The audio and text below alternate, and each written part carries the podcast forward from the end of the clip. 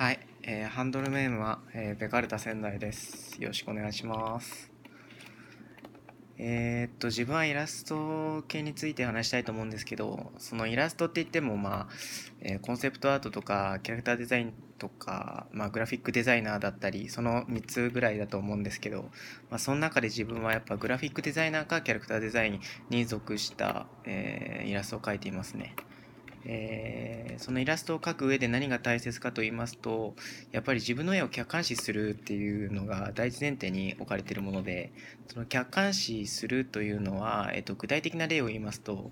やっぱりウェブサイトや、えー SNS に載せるといったやり方で、えー相手の意見も交えて自分の絵を考察また観察するっていうやり方ですね。でそれはえっとやっぱ自分は、えー絵をですねえーまあ、幼少期の頃から描いてたんですけど、まあ、最初は星のカービィで、えーっと理由はあのあのこいつめちゃくちゃ描きやすそうだなっていう理由で普通に丸か、うん、丸描いてちょんちょんで描いたのを覚えてますね、はい、でもあんあのキャラクターってなんか誰描いても結構うまく見えるんですよね。はい。まあっていうのもありましてあの僕の画力はその錯覚から始まりました。はい、それであのマリオ描いて絶望するっていうやつですね。まあでもそあの話ぶっ飛んじゃったんですけどそこでまあそうですね。そういう地盤があってその普通にデッサンとかを始めて、まあ、高校2年生ですね。高校2年生でそういう絵の教室といいますか、まあ、まあ大した場所じゃなかったんですけど、まあ、そういうところでデッサンを習い、えー今に至りますって言ったらなんかめちゃくちゃ家庭ぶっ飛ぶんですけど今に至りました、えーで、まあ、最終的になんですけど今自分ピクシブを多分2014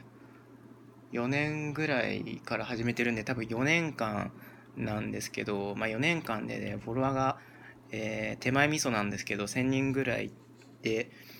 えっとピクシブランキングにもまあ乗るぐらいにはなってるんですけどやっぱり評価されるっていうのは画力もあるんですけどそのマーケティング的な戦略もあってその自分の絵を直接見せるっていうのは一種のダイレクトマーケティングだと思うんですよね。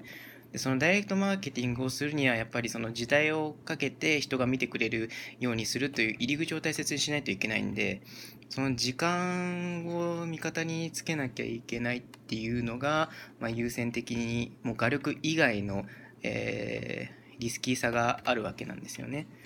ですからその絵を描きたいなって思ってる人はそんないきなりこう評価されるというような、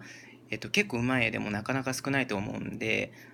はい、そそこは落ち込まないでほしいなっていうのが一点ですね。まあ自分もちょっとまだそうですね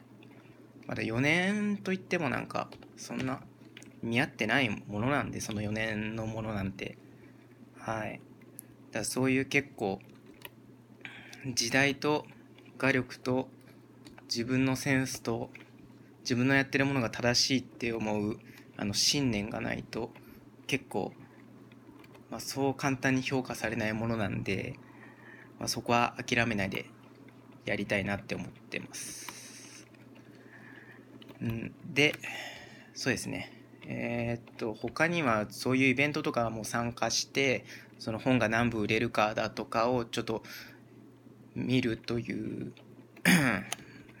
こともしてるんですけどまあ小規模なんですよその場所も。結構小規模なとこで売ってるんでまあ隣の人がなんかすごいあのそうですね。まあ外れくじ引くとなんか過去の自慢とかしてくるんですよその、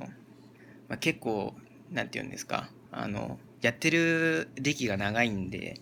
まあ、そういうなんていうんですか結構レジェンド的なものを持ってる人がいるんでそこをうざったいなって思うんですけど、まあ、それをね乗り越えれば、はい、普通になんていうんですかポテンシャルとかも追いついてくるんでまあその辺気にしてたらそうですね続かなくなっちゃうんでまあもう意識的な中にその載せ絵を載せなきゃっていう感覚ではなくてもうルーティン化してしまえばもう続けられると思うんでそうやって相手に見せることによって画力が上がるっていうのを期待しながらいつも載せてますね。まあ結構一辺倒に喋ってしまったんですけど、まあ内容は結構薄いんですけど、まあ自分のやってることなんてそれぐらいなんで、そうですね。まあ、イラストとあとなんか今後どうなあのイラスト業界どうなっていくんだろうっていう傾向も結構あの読み解くのが好きなんで結構そういうグラフィックデザイナーキャラクターデザイナーになりたい人はぜひちょっとピクシブを参考にしていけたらなと思います。以上です。